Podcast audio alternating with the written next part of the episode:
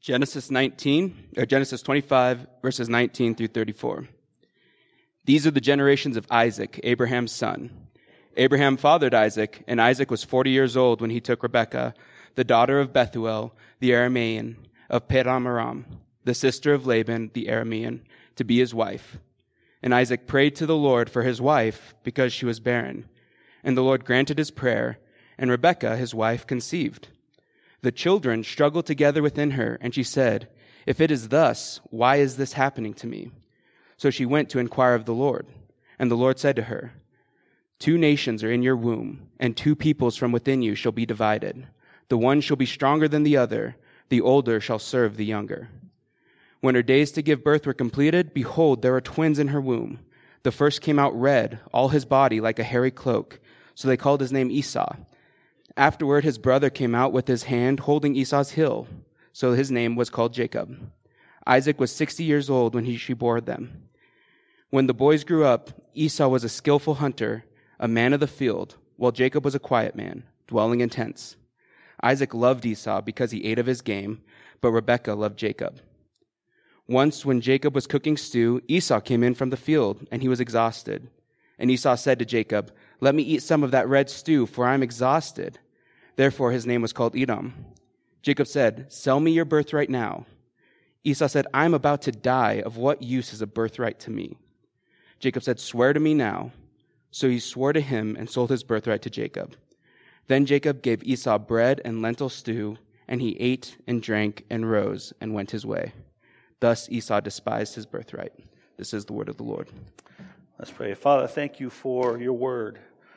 Lord, today we are in a story that's familiar to many of us, but for some, it might be the first time that they've heard it. And we're thankful that this story is in here.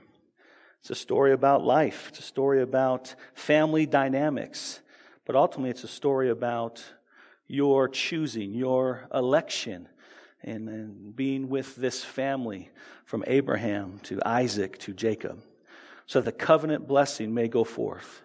And so, Lord, with ears to hear and eyes to see, may you work by the power of your Spirit in each of our hearts. Not only do we understand this text, but this, this intellectual understanding goes to our heart and then it leads to our hands and our feet to take the good news of the gospel, the good news of your sovereign election. You orchestrating the world according to your love and grace and mercy. May we take that to the world and our circles of influence as we walk out these doors. In Jesus' name we pray. Amen. Guys, go ahead and be seated.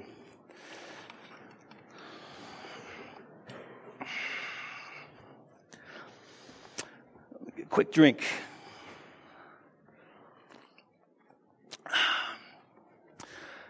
All of us probably watch some TV.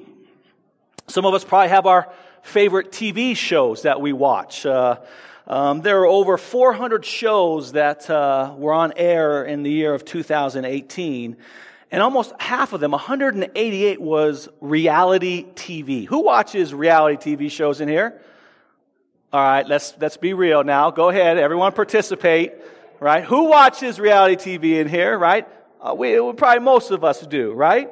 Um, maybe you've watched the, the Bachelor, the Bachelorette, Survivor, uh, the Kardashians, uh, America's Got Talent, which I think is actually the number one reality show. So you think you can dance, The Voice, American Idol.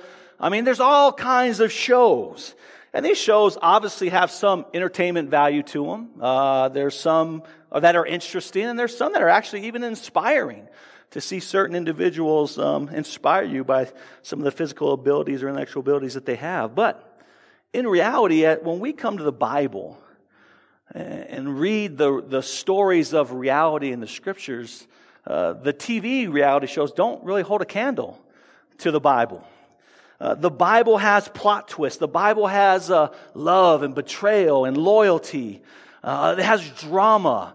Uh, it has all the things that reality TV has because reality TV is about life and the Bible is about life. But the reason why I say it can't hold uh, the reality TV shows can't hold a candle to the Bible is because the Bible, in every single story in the Bible, it points to the story of redemption. your story of redemption, my story of redemption. It points to the one and true hero, the Lord Jesus Christ. It is in these stories, the stories of Scripture, that we see that our greatest needs, our wants, and our desires are answered. The answers dwell in the Scripture. And so, hey, you guys have the freedom to watch reality TV. It's okay. I mean, you guys got a little nervous when I asked the question. You have freedom in Christ to watch these shows. Um, you have freedom uh, to, to have, you know, bachelorette viewing parties. Yeah, not the men, right? The, the women. Okay. But here's the thing. Uh, have the same passion, have the same anticipation reading the scriptures as you do for those, those parties. Read your Bible with just as much passion to see, oh, I can't wait to see what happens next. Uh, be as committed to uh, the crossing church and Sunday gathering and life groups and journey groups and than you are on to Monday nights at 8 p.m., right? So we have the freedom, but again, let's make sure that we don't negate or by, um, yeah, negate the, the, the stories of Scripture. Ignore is the word I'm looking for. We're in Genesis 25 and 27 over the next several weeks, and we're going to see some great reality TV. Honest stories about life, the grittiness about life, and family dynamics. And all these stories, like I said, point us to Christ. And today we're going to see some of the greatest uh, truths of the doctrine of, of redemption in, in Scripture. We're going to see the doctrine of election here God's freedom to choose and to ordain the story of redemption as He feels the need to, according to His good pleasure. So let's dive in on uh, Genesis uh, 25, verse 1 through 18. And what we see first is the mantle is passed. The mantle is passed. Verse 1. Abraham took another wife whose name was Keturah. And then it goes on to name six more sons that he had. But we read in verse 5 that Abraham gave all that he had to Isaac. But to the sons of his concubines, Abraham gave gifts. And while he was still living, he sent them away from his son Isaac eastward to the east country. And what we want to focus on, the main point is in verse 5. Verse 5, Abraham gave all that he had to Isaac. This is going to be the theme starting here in verse 20, in chapter 25, and really through the theme through the rest of the Bible. Because as we know, if you've been with us over the past weeks, that Isaac has been the child of promise. He had a miraculous birth a couple chapters ago in Isaiah, I mean, in um, Genesis chapter 21. He would be the, the son that Abraham would pass his blessing on to, the, the chosen one, the child of promise who would be now become the head of the family when Abraham has passed. He would carry on the legacy uh, of this covenant blessing, this covenant promise in whom the savior of the world promised way back in Genesis 3:15 would come. The seed of the woman would come through Isaac. So Abraham gave all he had to Isaac. And verse 6 even emphasizes this fact by Abraham sending all of his other children to the east. Again, if you've been with us since Genesis and uh, Genesis 1, you know that every time we see that, that people go east in the Bible, starting in Genesis chapter 3, it means that people are moving away from the Lord. So Abraham here is emphasizing Abraham is blessing Isaac. Isaac is staying, uh, standing pat while all the rest of the sons are moving east away from the Lord. Abraham again is making a statement that highlights that Isaac is the chosen one in whom the blessing will come through, not the other six sons or even Ishmael's seven. Verse seven. These are the days of the years of Abraham's life, 175 years. Abraham breathed his last and died in a good old age, an old man full of his years, and he was gathered to his people. Isn't that a great statement on life? A solid biographical sketch of Abraham's life. Abraham died in a good old age, a man, an old man full of his years. And what we see here is a, a new section of, of, that's about to take place. Here, I, Abraham, the, the patriarch, the one that the Lord chose out of all the peoples of the nation, he chose this man out of this city of Ur to be the, the family tree that will carry his blessing. Here, he dies physically, but it's here his legacy begins. Verse 9, when we see this, we see his funeral. And, and really, when I read verse 9 for the first time in my study this week, I said, wow, out loud. Look at verse 9. Isaac and Ishmael, his sons, buried him in a cave. And it goes on to say that he buried him with his wife Sarah in this in the caves of what's known as modern day Hebron. It's a little bit south of Jerusalem. You can go and, and visit uh, Abraham's grave. But, but what I said, wow, is, is not only Isaac was there, well, we expected Isaac to be there, but not Ishmael. And that's what went, went, went wow, Ishmael is at his daddy's funeral. Ishmael, as you guys recall, was uh, sent off with Hagar, his mom, in Genesis chapter 21 because of Sarah's request that Ishmael was, was vying, a sibling rivalry with, with Isaac and, and maybe even having some abuse. So they sent Ishmael off according to Sarah and also the Lord's command. But Abraham didn't want to do that. This was Abraham's first son. He, he, he loved Ishmael. He didn't want to send him off, but he was obedient to the Lord and he did. And so one thing we have noticed is that there's about 80 years that pass in between this, this taking place. Uh, maybe 70, because I think Ishmael was in his teens, so maybe 70 plus. And so I believe the reason why Ishmael came back is because he loved his daddy. He, he, he loved his father, and he knew that Abraham loved him. And in these years in which they were spent away, maybe there was some reconciliation that happened. Maybe they got together and, and, and worked through their differences on their circumstances and the question that Ishmael had, like, why, daddy, would you send me and mommy away? And maybe they got to rebuild their relationship. That led me to thinking today with you and me in mind is who in here has buried a parent or their parents? Go ahead and raise your hand. Who has buried a parent? I, I, I buried my mom. She died suddenly, as many of you guys know, on Christmas Eve, uh, way back in the, in the early 90s, and it's difficult. It was hard. It was tough. It was devastating. In particular, especially when there's a close relationship between you and your mom or you and your dad or, or your family. It's, it's hard to, to bury a parent, but it's also hard when there wasn't a good relationship there, right? And a parent suddenly dies. The, the, the pains, the struggles, the sin, the strife that was there was never really dealt with. And there's still a rift between you. But the problem is, is when that parent dies, that that rift will be there forever because they're dead and you can never have those conversations. And, and then all of a sudden there's a bunch of guilt for those who are still here and you think like, oh man, I wish I would have reached out to my mom and dad to have those conversations. Maybe like Ishmael and Abraham did. And so let me just encourage you, everyone in here, to meditate and pray on Romans 12, verse 18 if possible, so far as it depends on you, live peaceably with all. And in particular, I want to live peaceably with your parents. So even younger kids in here can relate to this. Do what you can to be reconciled with your parent or parents now.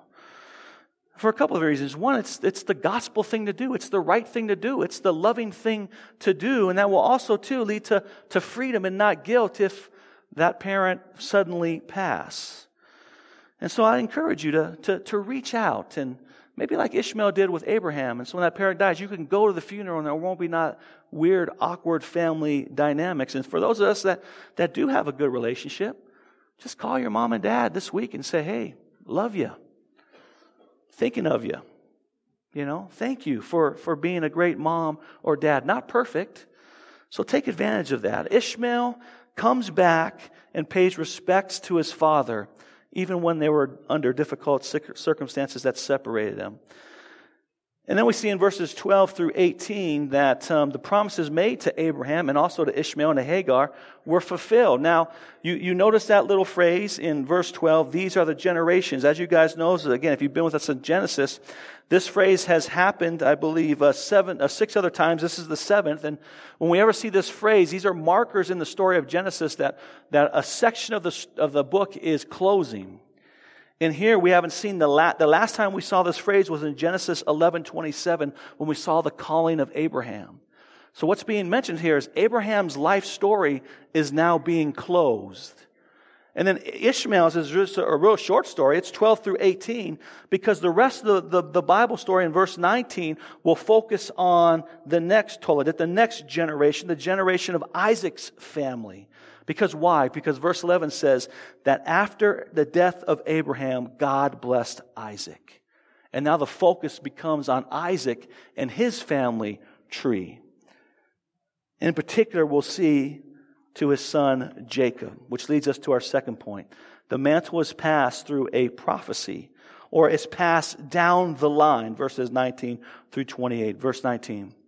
These are the generations of Isaac, Abraham's son. Abraham fathered Isaac, and Isaac was 40 years old when he took Re- Rebekah, his wife. How many of you guys just go like, whoa, wait, he was 40 years old? When I, when, I, when I grew up and just listening to this story, instead, this is the first time I was like, oh my goodness, I recognized that Isaac wasn't a young man. I've always read this story like Isaac was a young man in his 20s when he first rec- met Rebecca, not 40. Well, maybe, you know, 40 is the new 20 back then because they lived a little bit longer. But I just always had, I was like, wait, this is a young man. He's, he's not 40 years old. And again, what we're going to see over the next several weeks with, with Isaac and Rebekah and Jacob is that the providential hand of the Lord. And what we're going to see is that Isaac, his life really mirrors his father's life, Abraham, in a, in a lot of ways. And we'll see this over the next several chapters. But in some ways, we see a difference. And really, in next verse, we see one of those differences. Look at verse 21. It's an awesome difference. And Isaac prayed to the Lord for his wife. Why? Because she was barren. Does that, does that ring a similarity to Abraham? Right? And his wife, Sarah, she was also barren. Now, I said this is good, isn't it? Not that, that, that Rebecca was barren. That's not good. We know the struggle that it is, especially in that culture, is like if you were married and you were barren, you were seen like there was something wrong with you, and that's not the case whatsoever. But it was not good that she was barren. So what does Isaac do? Is his, is his response the same as his father Abraham? Do you remember what Abraham did when he heard that his wife was barren? What did he do? He went off with his handmaid, his servant gal, to have sex with another woman to produce his heir. That's not what Isaac does we see Isaac is a little bit different than his father Abraham, and praise the Lord. What does Isaac do? He turns to the Lord and he prays for his wife. This is a godly man.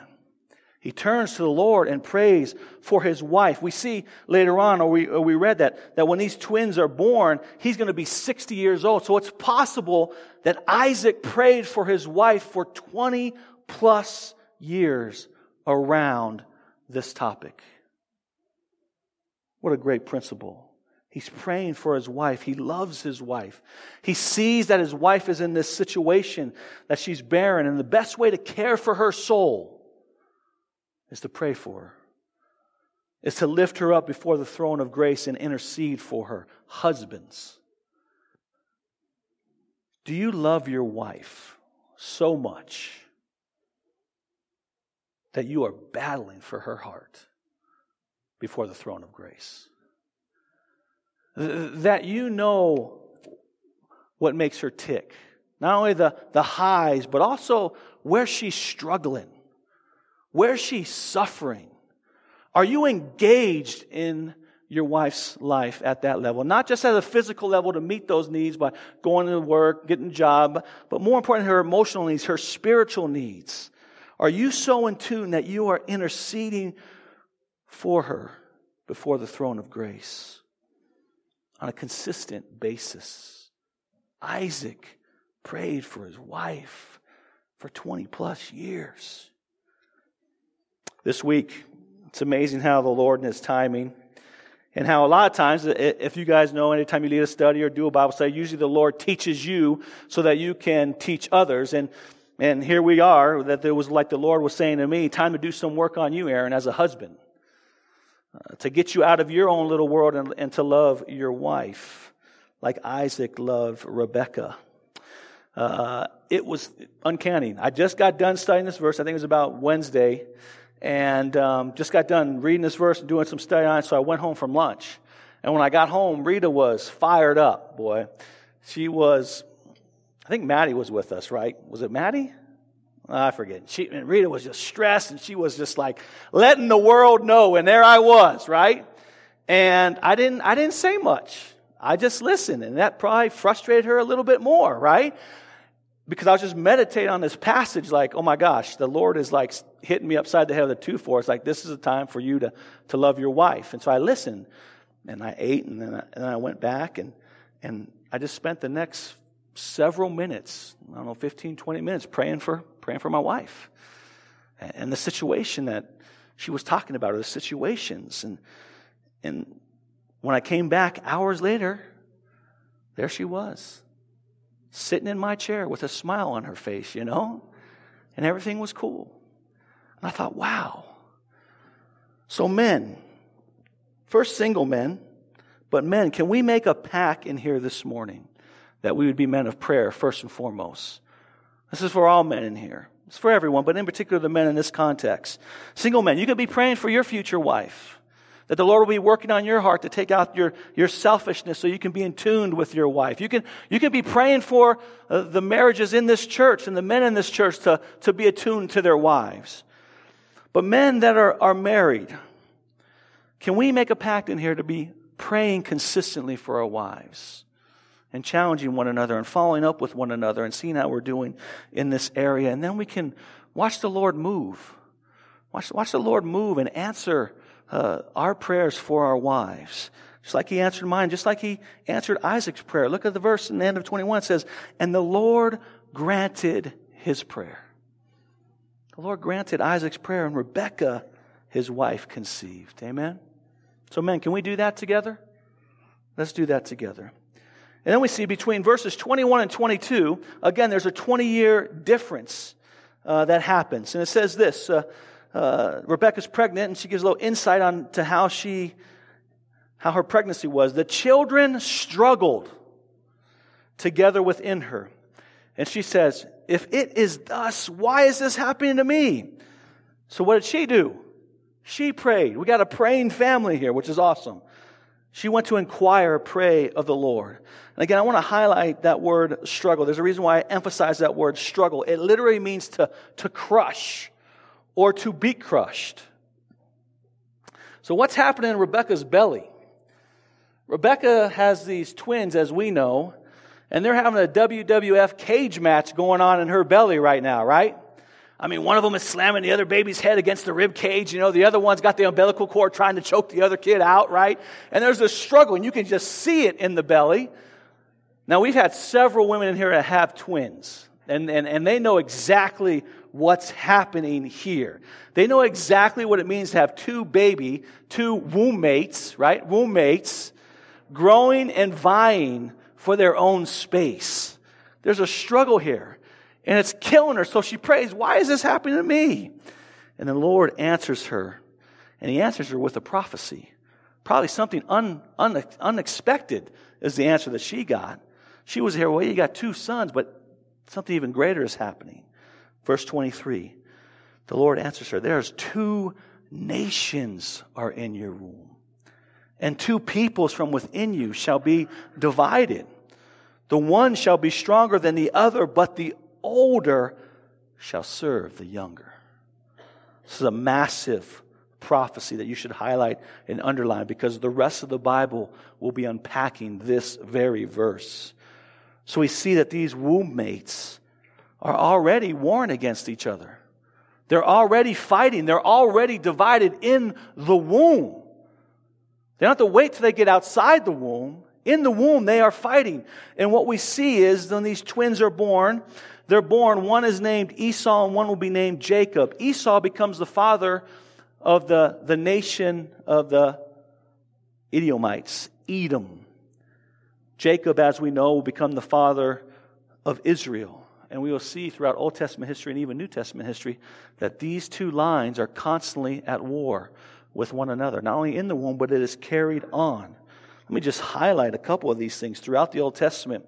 Um, we see Israel, one of Israel's greatest enemies, the Edomites. Moses, after the Exodus leading Egypt, he, he's traveling through the Edomites' land, and he says, Hey, this is your brother Israel. This is your brother um, Israel, and we need passage through your land. Will you give us passage? And the king of Edom says, No. In fact, goes out and meets him with an army. You will not pass.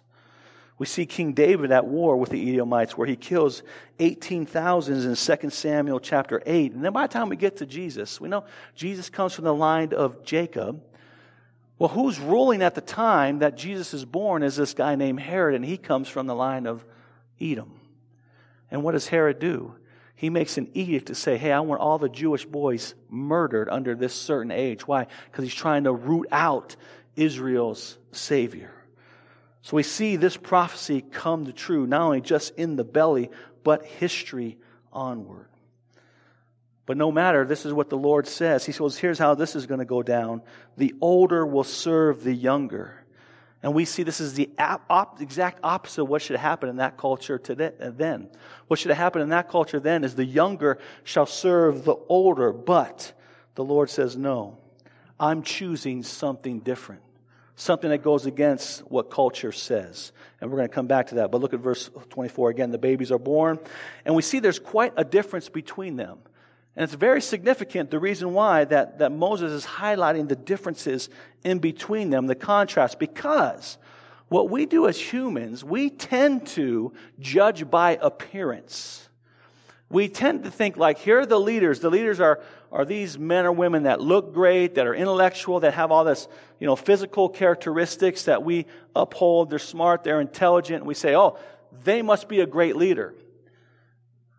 But that's not the case with the Lord and as we go on. So look at verse 25. We see the contrast between the two. Uh, the first baby came out red, all his body like a hairy cloak. so they called his name Elmo, right? No. no. Sorry. Uh, they called his name Esau, right? Red and hairy. And then afterwards, his brother came out with his hand holding Esau's heel, still fighting. And they called his name Jacob, which, which literally means heel grabber. So we see that Esau was, a, was older, a few seconds older than Jacob. And then we, we, we fast forward again another 10 years, 15 years, 20 years, how many years? Verse 27. When the boys grew up, Esau was a skillful hunter, a man of the field, while Jacob was a quiet man, dwelling in tents. He was a homebody. Verse 28 Isaac loved Esau because he ate his game, but Rebekah loved Jacob. So we see this, this, this contrast. Again, it's very important to point out because the, the Jewish people reading this for the first time, when they got this book of Genesis in their hand the first time, they would think like, man, Esau's going to be the man. The blessing's going to come through Esau. No doubt about it. Because why? Because, well, Esau was a hunter. He was, a, he was the man's man. He wore camo, right? He was an outdoorsman. He went out and hunted game. He drove a truck. He watched MMA. He was daddy's boy, right? That was Esau. Jacob, well, he dwelled in tents. Um, he didn't wear camel, He wore an apron, right? He watched Bobby Flay on TV. That's what he did. He drove a Prius and was a mama's boy, okay? So, so we, we see the contrast between the two. Two very different people. And again, we are just like those readers, like, surely it's going to be Esau. Surely he's the man, but not so fast, my friend. And we see in the next verses the strength and weaknesses of the characteristics played out. Verse 29, we'll just read this section through 34. Once, when Jacob was cooking stew, there's his apron, Esau came in from the field and he was exhausted. So Jacob again is cooking whatever Esau brings home. And Esau said to Jacob, Let me eat some of that red stew, for I'm exhausted. Therefore, he was called Edom, or another name, a word for red. Verse 31 Jacob, being an opportunist, he was an opportunist, sees an opening to take advantage of Esau's live in the moment mentality, to, to take advantage of, of Esau's impulsive behavior. It's almost like he's been scheming this over the years because he understood what the, the, the, birthright was and what he tries to steal. He says, Sell me your birthright right now. And Esau said, I'm about to die, right? Hyperbole. I'm about to die. Of what use is the birthright to me? And Jacob said, Well, then swear to me that you will sell me your birthright. And Jacob, uh, to, to Jacob, and Esau said, Sure, whatever. Just give me that red chili stew. I'm starving. You can have my birthright. And then Jacob gave Esau some bread and lentil stew, and he ate and drank and rose and went on his way. Thus Esau despised his birthright. Now, we're going to really go into more detail on this in a couple weeks when, when I teach you through Genesis chapter 27 because the birthright and the blessing go hand in hand. But this is a massive chain of events within the family dynamic of Isaac. The younger one just tricked, well, not tricked, but just schmooze took the opportunity and stole the birthright from the older. Uh, the birthright means a couple things. One, this is how important the, the, the birthright is, the firstborn. It's also known as the law of the primogeniture.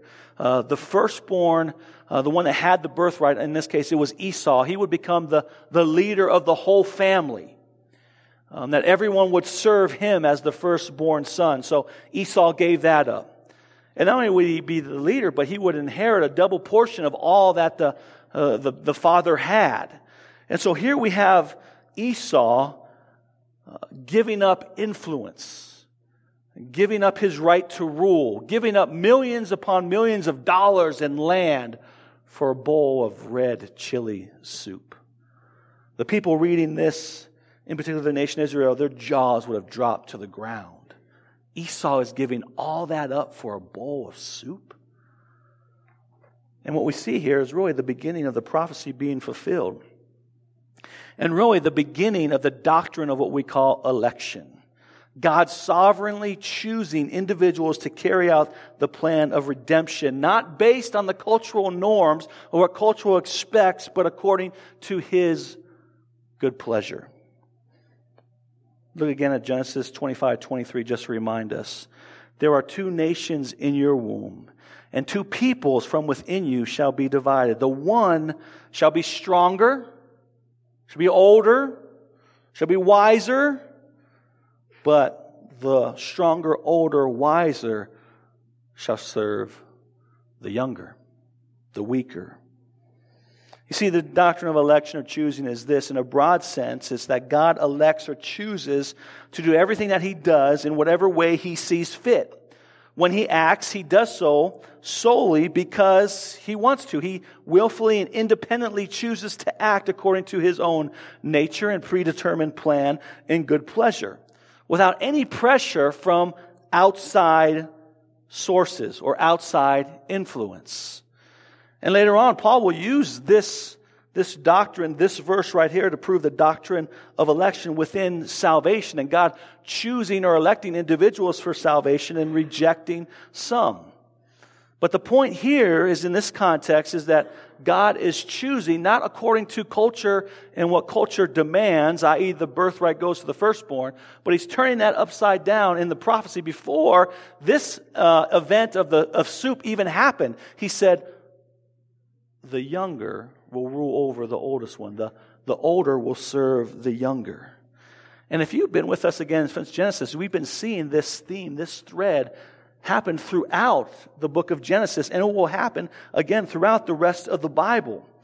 God, the Lord, choosing and extending grace to the younger, to the weaker, to the insignificant, to those who don't pass the eye test to fulfill the covenant blessing to be the leaders of the covenant promise that will eventually lead us to the Messiah, the serpent crusher, the seed of the woman. Let me just highlight several of them of the Lord choosing. First, we go all the way back to Genesis chapter 4 with Cain and Abel. He chose the younger one's sacrifice over the older. Then the older one said, Well, I'm going to fix this, so he kills Abel. And so I will receive the birthright. But what does the Lord do? No, he doesn't give it to Cain, he gives it to who? another younger son, Seth. We see here the younger Isaac was chosen over the older Ishmael. Here, the younger and weaker Jacob was chosen over the stronger Esau. We'll, we'll, look at Joseph. The, the younger Joseph was chosen before his 11 brothers over him. We look at Moses. Moses was younger than Aaron. Uh, we go on to David. David was the younger of the seven brothers, right? He was the younger, weaker one and chosen over his six older, wiser, stronger brothers. You go to Solomon. Solomon was the younger one chosen over Adonijah, the older one. And by the time we get to the New Testament, we see that, that Jesus, uh, the one that fulfilled Genesis chapter 3.15, the serpent crusher, the Messiah, the Savior, the seed of the woman, came from a weaker, insignificant, poor, family, was born in Bethlehem in a stable, was laid in an animal's trough, was raised in insignificant Nazareth. He didn't come through the great political, spiritual realm of the Sanhedrin. But it doesn't stop there. What did Jesus do? Did he use, choose kings and warriors? No, he chose who to be his disciples? People that insignificant, tax gatherers, traders, fishermen, to be the ones that carry on the message of the kingdom, the gospel. And then from there, the Lord chooses to pass, pass the mantle on to us. 1 Corinthians chapter 1 verse 26 and this theme is throughout the New Testament but just let me read this this is us 1 Corinthians 1:26 says this for consider your calling brothers and sisters not many now we're going to read this and it looks like there's insignificant people but the Lord also uses the rich and powerful to, to come to Jesus and to use them and give them a platform but, but, but we see throughout Scripture, mainly says, Not many of you were wise according to worldly standards. Not many of you were powerful. Not many of you were noble birth. But verse 27 But God chose. But God chose what is foolish in the world to shame the wise. God chose what is weak in the world to shame the strong. God chose what is low and despised in the world even things that are not, to bring nothing things that are are, so that human beings might not boast in the presence of God. We, we see this thread started in Genesis chapter 25 that God works differently than the culture around us, the, the cultural elites around us. He works according to his own choosing. And the Lord usually chooses insignificant instruments to work through.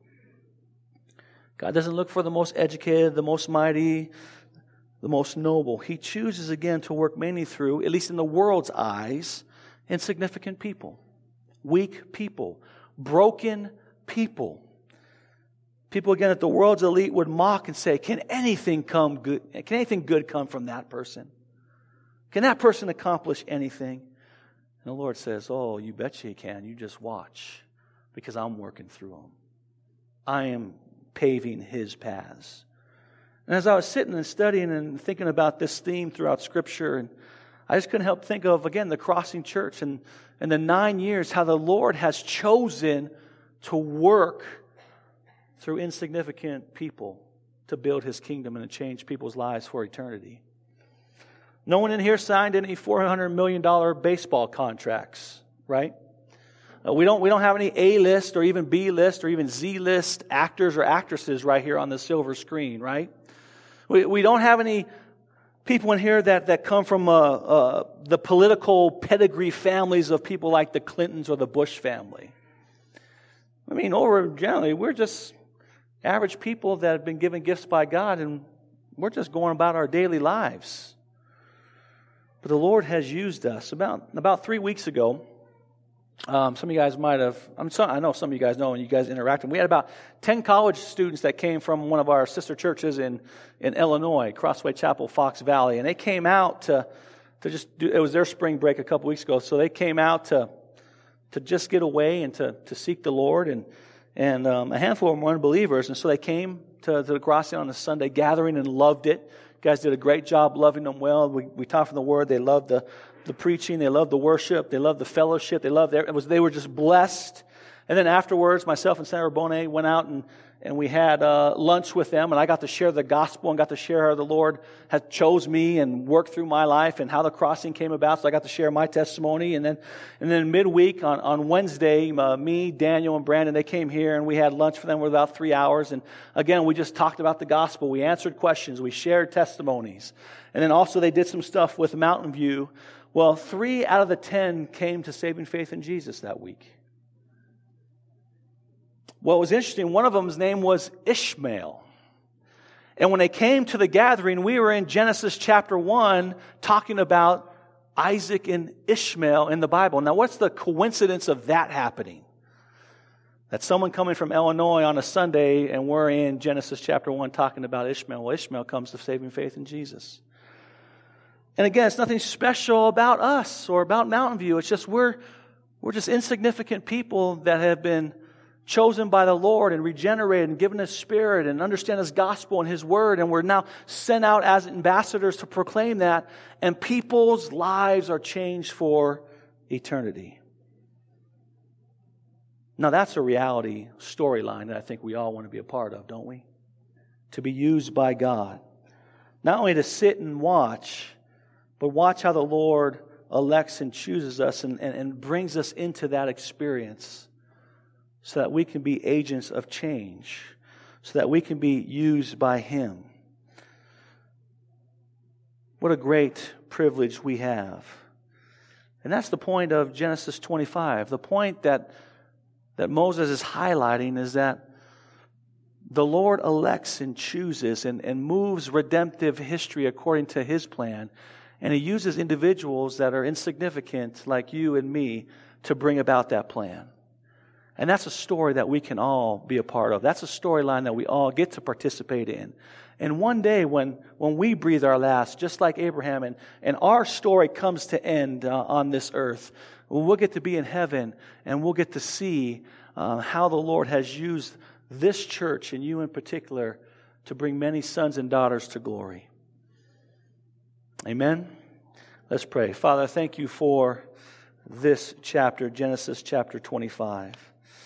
Lord, we just see how you have orchestrated history uh, since the beginning chapters of Genesis, and still today, the same principles, the same theological uh, doctrine and threads are being run. And the ultimate one is that you are God who chooses and elects individuals to, to work out your plan of salvation in the lives of ourselves and others. And we thank you for that. We recognize that there's nothing great about us.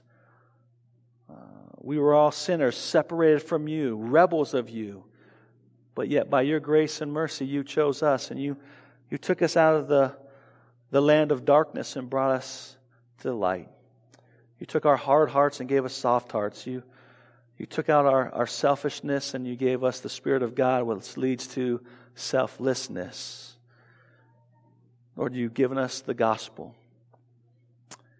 Not only to, for ourselves, but also then to take to others. Use us to continue to build your kingdom. Just like you used Abraham, just like you used Isaac, just as we'll see, even you use Jacob. In Jesus' name we pray. Amen.